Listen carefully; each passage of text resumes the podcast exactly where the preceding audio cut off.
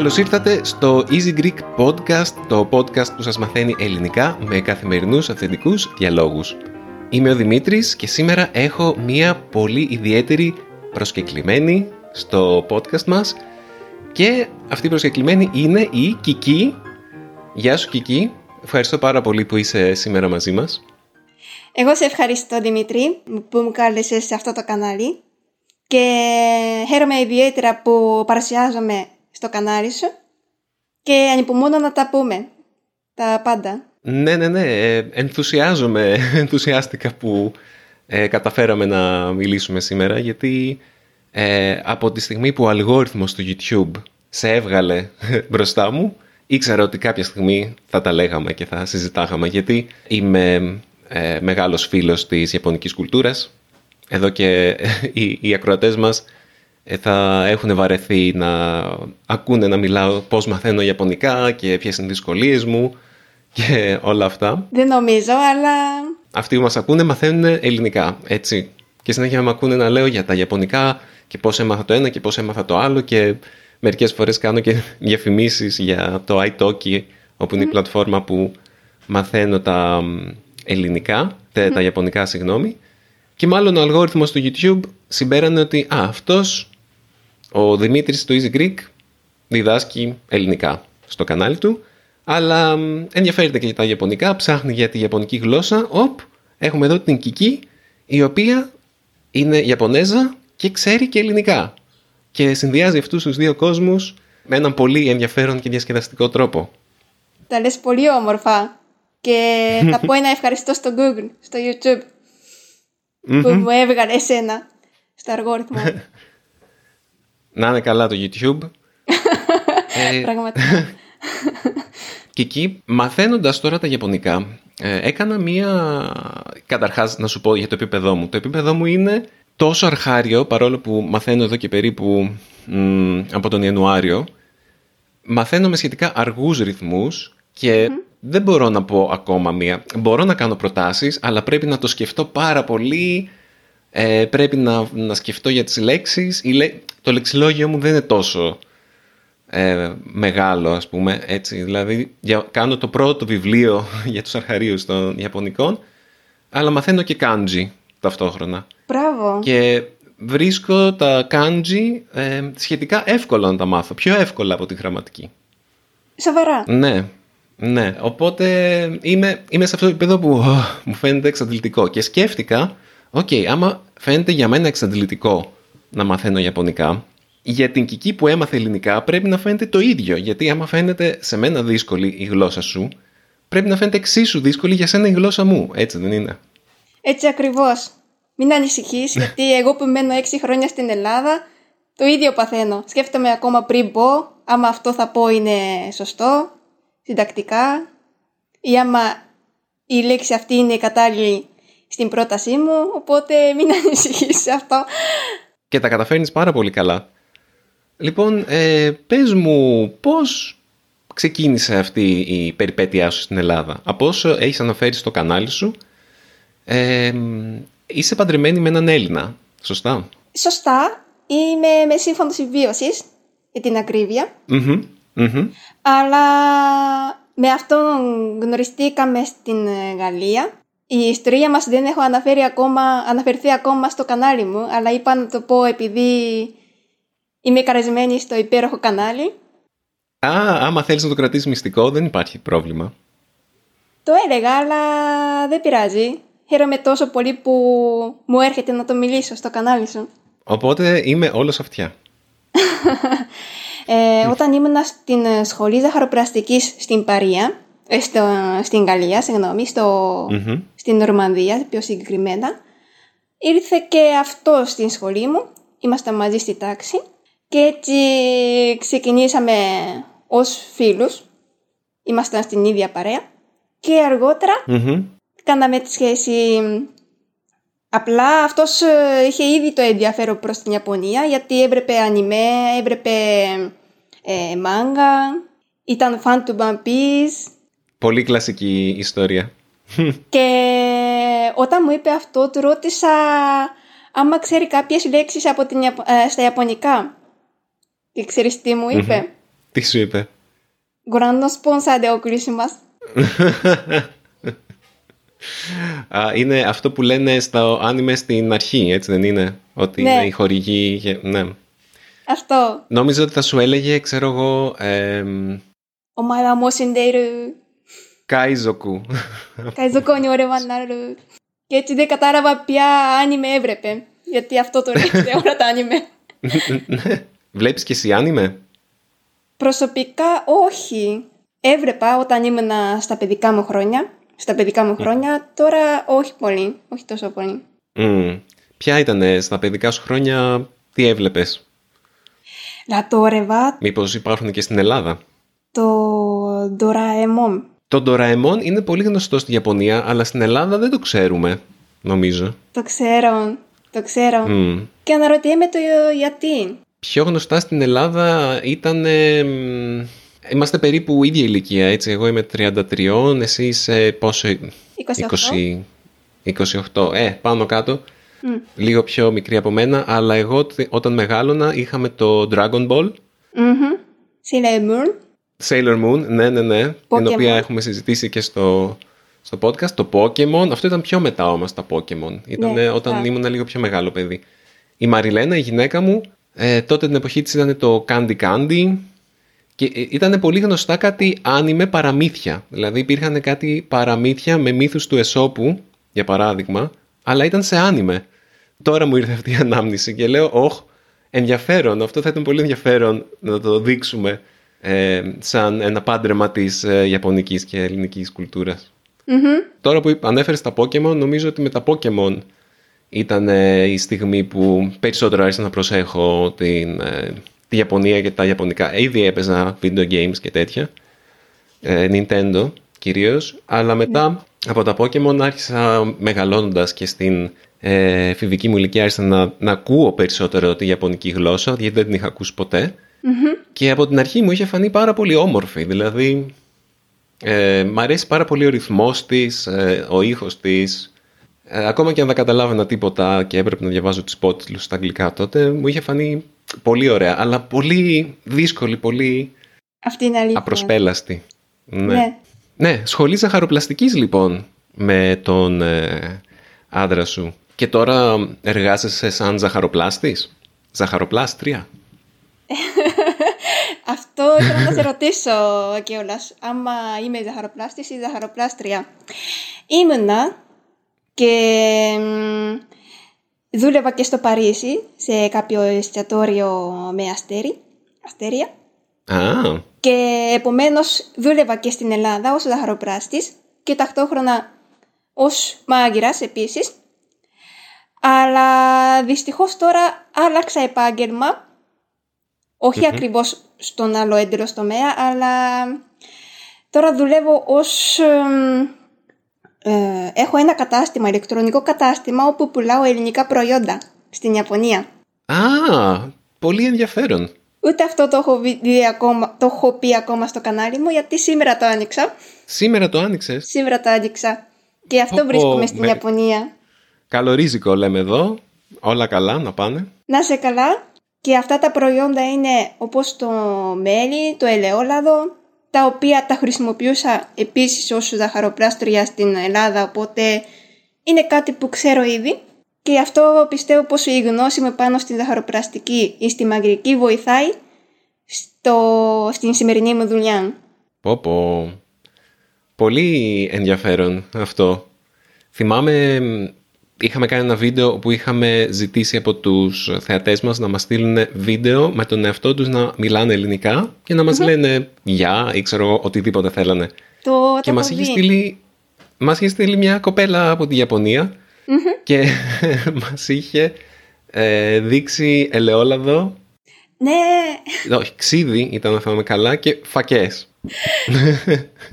μου έκανε εντύπωση αυτό. Και ήμουνα, πού τις βρήκε; Ναι, αυτό ακριβώς.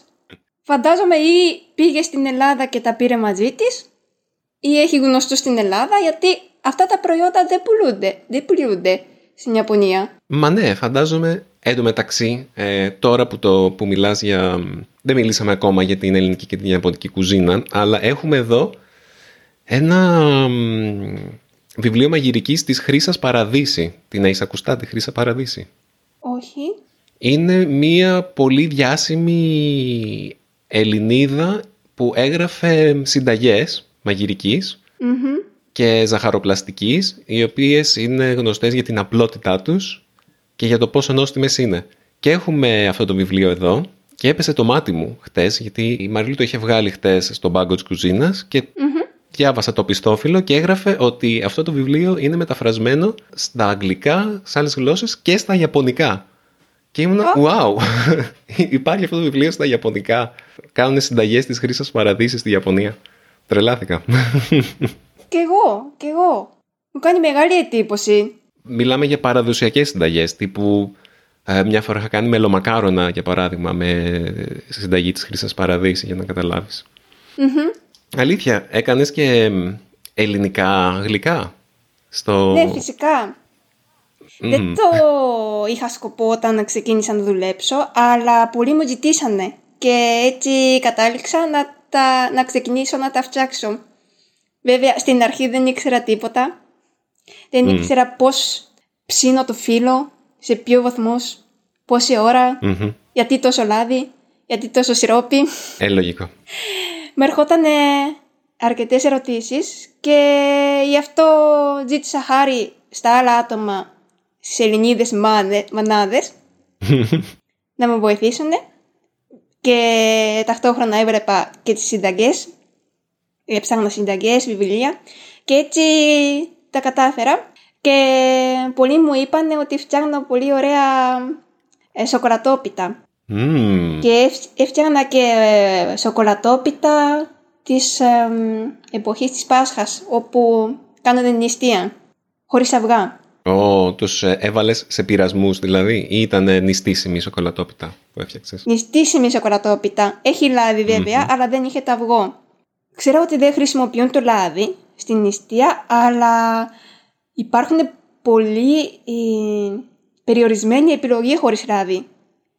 Έχω βγάλει ένα βίντεο όπου δοκίμασα νηστεία μία εβδομάδας, μιας εβδομάδας και τρελάθηκα. Χωρίς λάδι, χωρίς λάδι είναι σχεδόν ε, απίθανο. Είναι σχεδόν ε, σαν να τρως χωρίς ζάχαρη. Έτσι ακριβώς. Επίσης δύσκολο. Yeah. Επίσης δύσκολο. Γενικά εμένα δεν μου αρέσουν τα πολύ γλυκά. Ε, δεν, μ αρέσει, δεν μ' αρέσουν τα γλυκά που να είναι πάρα πολύ γλυκά, αλλά όσες φορές έχω προσπαθήσει να μην φάω καθόλου ζάχαρη ήταν δύσκολο πολύ. Mm, είναι. Και να σε ρωτήσω, ε, για να επιστρέψω λίγο στις γλώσσες. Οπότε εσύ τώρα ξέρεις ελληνικά, ξέρεις ιαπωνικά, αλλά φαντάζομαι ξέρεις και γαλλικά, ξέρεις και αγγλικά. Ποιες γλώσσες ξέρεις; Ε, εγώ λέω ότι ξέρω 3,5 γλώσσα Δηλαδή είναι, ξέρω Ιαπωνικά που είναι η μητρική μου γλώσσα και τα ελληνικά που μιλάω και τα γαλλικά που εμαθα στην Γαλλία και ήμουν τρία χρόνια στην Γαλλία και μισή γλώσσα είναι τα αγγλικά. Τα αγγλικά μπορώ να διαβάσω και να γράψω, αλλά δεν μπορώ να καταλάβω όταν μιλάνε ή να, να μιλάω αγγλικά. Γι' αυτό το μετράω ναι. μισή γλώσσα. Κατάλαβα. Ε, γιατί είναι φαντάζομαι για εσάς είναι τόσο δύσκολη γλώσσα να μάθετε όσο περίπου και τα ελληνικά. Έτσι δεν είναι; Άμα συνέκρινες πόσο δύσκολο ήταν να μάθεις γαλλικά και πόσο δύσκολο ήταν να μάθεις ελληνικά, ποια θα έλεγες από τις δύο γλώσσες όταν πιο δύσκολη; Ε, στην δική μου περίπτωση ήταν τα ελληνικά. Αλλά υπάρχει το εξής. Στην Γαλλία για να μάθω τα γαλλικά πήγαινα σχολείο. Και ήμουν ένας, ένα χρόνο στο σχολείο και μάθαινα κάθε μέρα γαλλικά. Αυτό με βοήθησε. Ενώ στην Ελλάδα, στην Ελλάδα δεν πήγα σχολείο. Και γι' αυτό αναγκάστηκα να τα, να τα μαθαίνω μόνη μου. Αυτό ήταν δύσκολο. Τα ελληνικά σου τα έχεις μάθει τελείως μόνη σου, δηλαδή; Δεν έκανες κάποιο μάθημα τίποτα; Μετά συνειδητοποίησα ότι είναι αδύνατο να μάθω μόνη μου και αυτό ξεκίνησα να πάω στο νυχτερινό γυμνάσιο και επομένως στο νυχτερινό λύκειο. Στην ουσία πήγα τέσσερα χρόνια στο νυχτερινό σχολείο και αυτό μου βοήθησε πραγματικά. Πώς μπορείς να το κάνεις αυτό, δηλαδή ε, ήρθες εδώ και μου φαίνεται, ξέρεις, παράξενο. Ευτυχώς είχα μία φίλη που ήταν δασκάλα στο νυχτερινό γυμνάσιο και μου βοήθησε στην εγγραφή. Αλλά πέρα από αυτά όλοι μπορούν να γραφτούν. Και οι ξένοι και αυτοί που έχουν τελειώσει το γυμνάσιο αλλά θέλουν να το ξανακάνουν. Έλληνες που, που δεν έχουν τελειώσει το γυμνάσιο. Είναι ανοιχτό σε όλους. Οκ. Αυτό δεν το ήξερα και πολύ ενδιαφέρον. Αυτό θα πρότεινα στους ε, ξένους που θέλουν να μάθουν ελληνικά. Γιατί δεν μαθαίνουν στην ουσία μόνο τα ελληνικά, αλλά και τις γενικές ε, ε, παιδείες. Μπορούμε ναι. να κάνουμε φίλους. Και πόσο καιρό ήσουν στο σχολείο έτσι και μάθαινες; Ήμουνα δύο χρόνια στο νυχτερινό γυμνάσιο και δύο χρόνια στο Λύκειο. Στο Λύκειο υπήρχε και τομέα, ήταν ΕΠΑΛ και διάλεξα την οικονομία και ήταν δύο χρόνια και αυτό. Πω πω, πρέπει να έκανες φοβερές γνωριμίες ε, στο νυχτερινό ΕΠΑΛ. Φαντάζομαι θα έχει κάποια παιδιά, ε, εφήβους, αλλά θα έχει και πολύ κόσμο που θα είναι όπως είπες ξένοι, μεγαλύτερης ηλικίας που θέλουν να, να τελειώσουν το σχολείο, έτσι δεν είναι; Έτσι ακριβώς. Πρέπει να έχεις ιστορίες από εκεί. Έτσι ακριβώς. Ήταν διαφορετικό από το να πάω στο μεσημεριανό, γιατί και οι δάσκαλοι ήταν κοντά στην ηλικία μας, σχετικά με το, το να πήγαινα όταν ήμουν μικρή στο σχολείο και οι δάσκαλοι μου οι δάσκαλοι φαινόταν, σαν uh, ηλικιωμένοι. Οπότε ναι. μπορώ να πω ότι έκανα παρέα και με τους δασκάλους. Πολύ ωραίο αυτό. Στην Ελλάδα ποια ήταν, έχεις κάνει πολλά ωραία βιντεάκια σε σχέση με αυτό το θέμα, με την εμπειρία σου και συγκρίνεις την ζωή στην Ελλάδα με τη ζωή στην Ιαπωνία. Πράγματα που σου αρέσουν στην Ελλάδα και δεν σου αρέσουν στην Ιαπωνία και το αντίστροφο. Οι πράγματα που σου κάνουν εντύπωση στην Ελλάδα στη ζωή. Αλλά πες μου λίγο Ποιο ήταν το πολιτισμικό σου σοκ στην Ελλάδα; Σε αυτό έχω να πω πάρα πολλά πράγματα. Για να δώσω μια εικόνα στους ε, ακροατές μας, σε ένα βιντεάκι σου λες ότι σου, είχε κάνει, σου κάνει πολύ εντύπωση ότι κάθε φορά που γνωρίζεις κάποιον σε ρωτάει πότε έχεις γενέθλια γιατί ενδιαφερόμαστε να μάθουμε το ζώδιο του άλλου για να κάνουμε τη γρήγορη κρίση μας και τις γρήγορη να πούμε έχει γενέθλια το Φεβρουάριο είναι ηχθής, άρα είναι ντροπαλή, ευαίσθητη. Αυτό ήταν ένα από τα πράγματα που είχες πει. Πες μας κι άλλα, έτσι ίσως πιο... που να τα ζεις και τώρα. Λοιπόν, το ο πολιτισμικός σοκ έχω πάρα πολλά και ένα από αυτά είναι τα σκουραρίκια. Τι εννοώ; Από μικρή ηλικία στην Ελλάδα ξεκινάνε να βάλουν σκουραρίκια. Και στην Ιαπωνία δεν υπάρχει τέτοιο πράγμα. Μετά από το Λύκειο συνήθως κάνουν τις τρύπες για τα σκουραρίκια. Αλλά στην Ελλάδα έχω δει από το δημοτικό να κάνανε. Και όταν πηγαίνουν στο ναι. γυμνάσιο κάνουν σκουραρίκια και στη μύτη, στην γλώσσα, στα χείλια. δεν είναι κακό, αλλά απλά ήταν σοκ. Παράξενο, ε. Παράξενο. Γιατί σε αυτή την ηλικία ακόμα είναι παιδί. Ναι, ε, βλέπεις πολύ στην Ελλάδα και όχι μόνο στην Ελλάδα, σε πολλές χώρες ότι ε, όλο και νωρίτερα τα παιδιά θέλουν να γίνουν μεγάλοι ή τέλος πάντων υπάρχει, οριμάζουν πολύ πιο γρήγορα από ότι κάποτε ή τουλάχιστον νομίζουμε ότι οριμάζουν ή νομίζουν ότι οριμάζουν τα παιδιά ε, τέλος πάντων έχουν μια συμπεριφορά ίσως να πω και σεξουαλικοποιημένη βλέπεις παιδάκια τα οποία φοράνε προκλητικά ρούχα μερικές φορές ή δεν θέλω να ακούσω το πουριτανός, αλλά βλέπεις παιδάκια έκτης μοτικού ή και πρώτη γυμνασίου που φοράνε ρούχα που θα περίμενες από μεγαλύτερες ηλικίες. αλλά ίσως αυτό να συνέβαινε και πιο παλιά και να μην το θυμάμαι. Αλλά δεν ξέρω. Εγώ όταν ήμουν πάντως παιδάκι, γιατί για τα κοριτσάκια λέμε τώρα σε αυτές τις ηλικίες, τα αγοράκια ακόμα παραμένουν λίγο ε, πιο πίσω. Εγώ όταν ήμουν αγοράκι 12 χρονών ήμουνα το μυαλό μου ήταν στα Pokemon και στο Harry Potter. και, δεν... και εγώ το ίδιο. Ήταν. Πώς συγκρίνεις αυτό το ότι στην, στην Ιαπωνία υπάρχει κάπως, ε, εντάξει υπάρχουν οι, οι, ποδιές που λέμε, στο σχολείο φοράς ε, την στολή, δηλαδη την ποδιά, όπως λέμε στα ελληνικά. Αλλά μπορείς να παίξεις με την εμφάνισή σου. Αυτό από πότε και μετά αρχίζει, λες; Η σχολική στολή συνήθως το βάλουν από το γυμνάσιο και μετά. Γυμνάσιο, και στο πανεπιστήμιο όχι. Και αυτό υπάρχει θεωρώ λόγω της ομαδικότητας. Ναι. Η Ιαπωνία αγαπάει να είναι να μαζέψουν τα άτομα κατά ομάδα, να το πω έτσι. Φορώντας αυτή τη στολή, κάθε μαθητής μπορεί να νιώθει την περηφάνεια να φοράει τη συγκεκριμένη στολή ή να, την περηφάνεια να ανήκει στην σχολή σαν κομμάτι, σαν μέρος του σχολείου. Α, κάθε σχολείο έχει διαφορετική στολή ας πούμε. Ναι. Δεν υπάρχουν κάποια στάνταρ, ε, κάποια στάνταρ κανονισμοί, κάποιοι στάνταρ κανονισμοί σχετικά με, το, με τις στολές; Όχι. Γενικά κάθε σχολή έχει την διαφορετική στολή.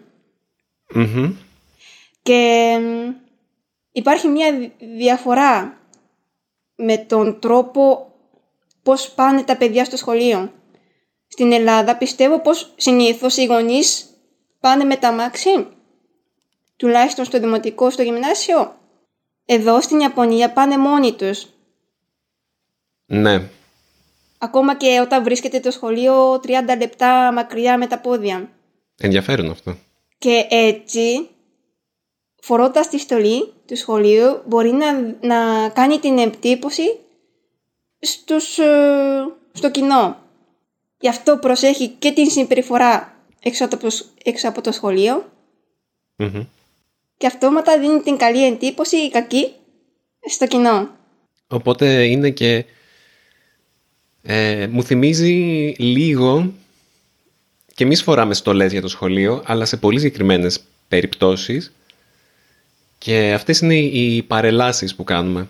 Ναι. Φαντάζομαι θα, θα ξέρεις. Ναι είναι κάπως έτσι. Δηλαδή φοράμε συγκεκριμένα ρούχα ε, στις, στις παρελάσεις, στις σχολικές παρελάσεις που είναι 25 Μαρτίου και 28 Οκτωβρίου και κάθε γυμναστής, ας πούμε, κάθε σχολείο ορίζει ποιες θα είναι οι στολές αυτές που θα φοράνε τα παιδιά και μόνο εκείνες τις ημέρες ε, νιώθω αυτό που λες γιατί όταν ήμουνα, ναι.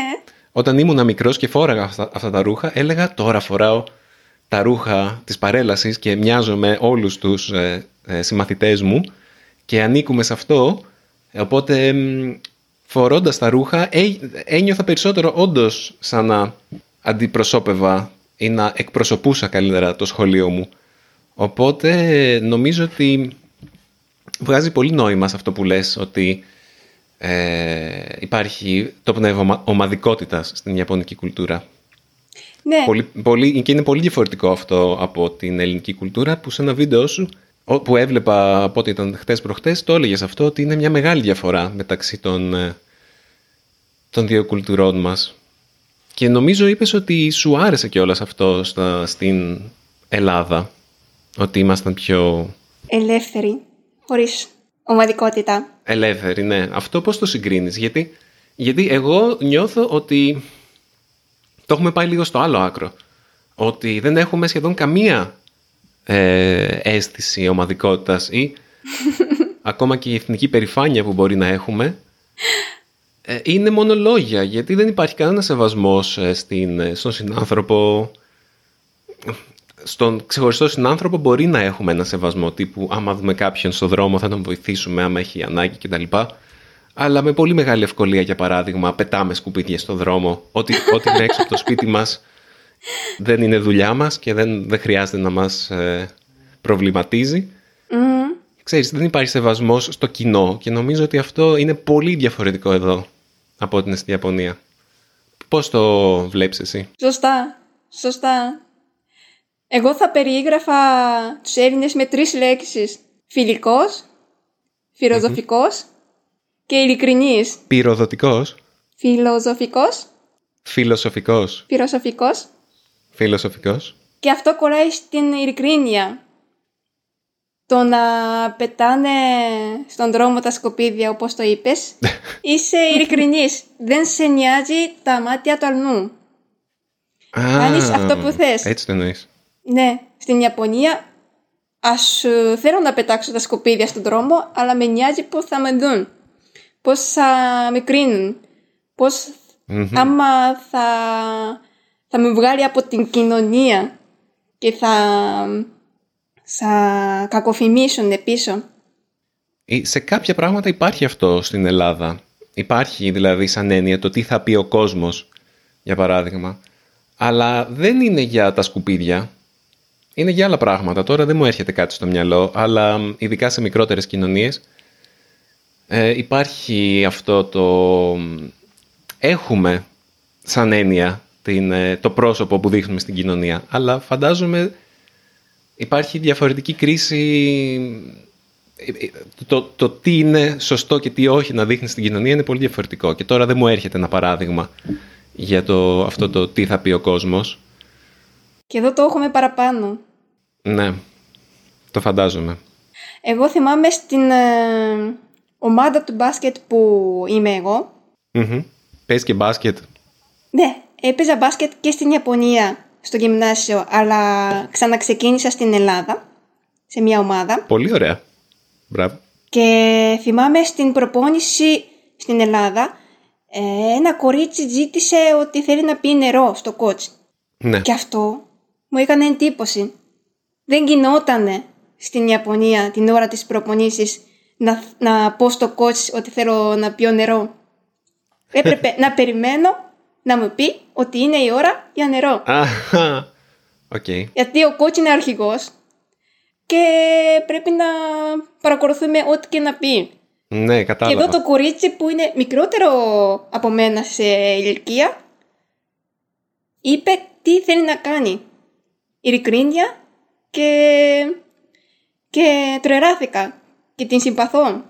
Αυτό που λες έχει πολύ μεγάλο ενδιαφέρον. Οι μορφές τύπου δάσκαλοι, καθηγητές, coach, ε, όλα αυτά στην Ελλάδα είναι πιο, τώρα πιο κοντά στους μαθητές και στα μικρά παιδιά.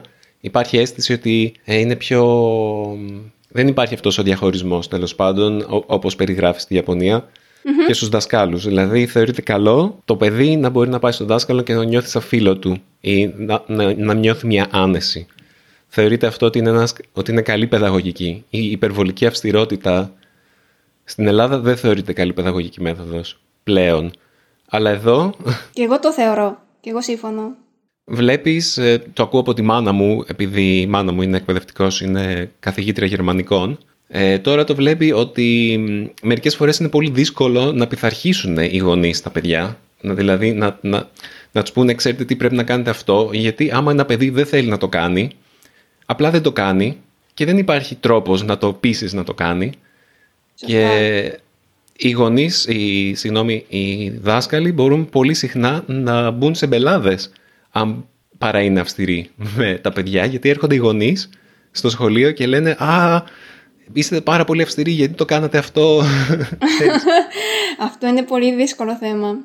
Ναι, ο, ο γονιός έχει πάντα δίκιο. Δηλαδή, μου το λέει συνέχεια η, η μάνα μου ότι δίνουν εξετάσεις στα παιδιά που, που είναι οι μαθητές της και δεν περνάνε τις εξετάσεις. Και ποιος φταίει, φταίνε οι καθηγητές φυσικά. Δεν φταίνουν τα παιδιά που δεν διαβάζανε. Α. Πάντα δηλαδή πάνε οι, οι γονείς και λένε στους καθηγητές, Μα γιατί δεν πέρασε το παιδί μου, γιατί δεν πήρε το πτυχίο των γερμανικών. Εσύ φταίει.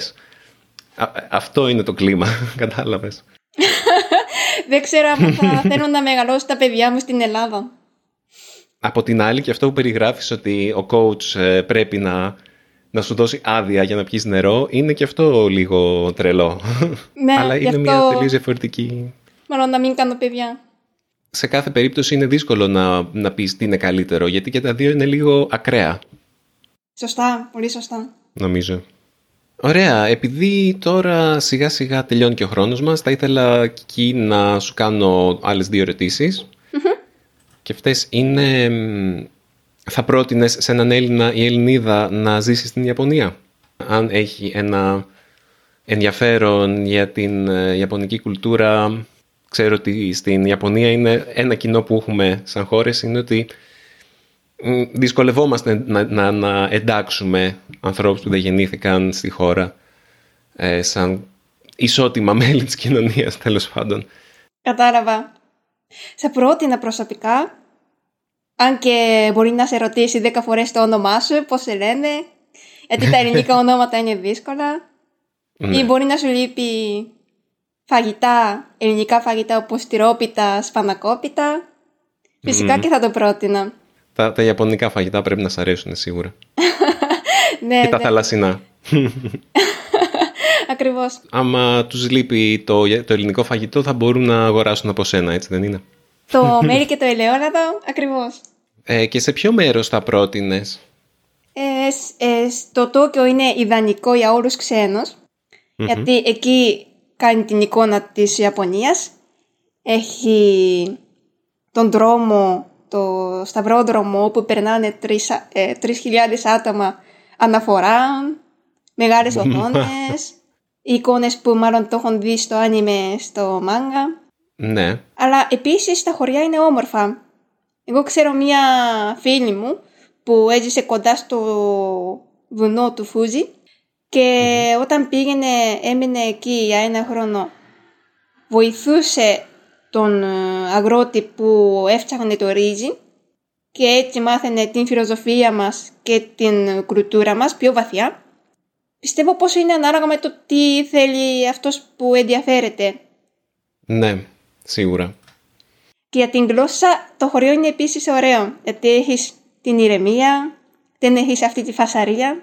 Θα μου άρεσε να μείνω ένα... Όσο θα μου άρεσε να μείνω στο Τόκιο κάποια στιγμή να το επισκεφτώ, τόσο θα ήθελα και να πάω σε ένα χωριό για να, για να ζήσω το πιο κοντά στην φύση, γιατί ε, ένα από τα πράγματα που μου αρέσουν στην Ιαπωνική κουλτούρα είναι η ιδιαίτερη σχέση που έχετε με τη φύση. Υπάρχει mm-hmm. ένα σεβασμός ε, στη φύση μεγάλος, την αίσθηση. Ναι, ναι, αυτό μάλλον στο χωριό. Και κάτι ακόμα, ε, τελευταία ερώτηση.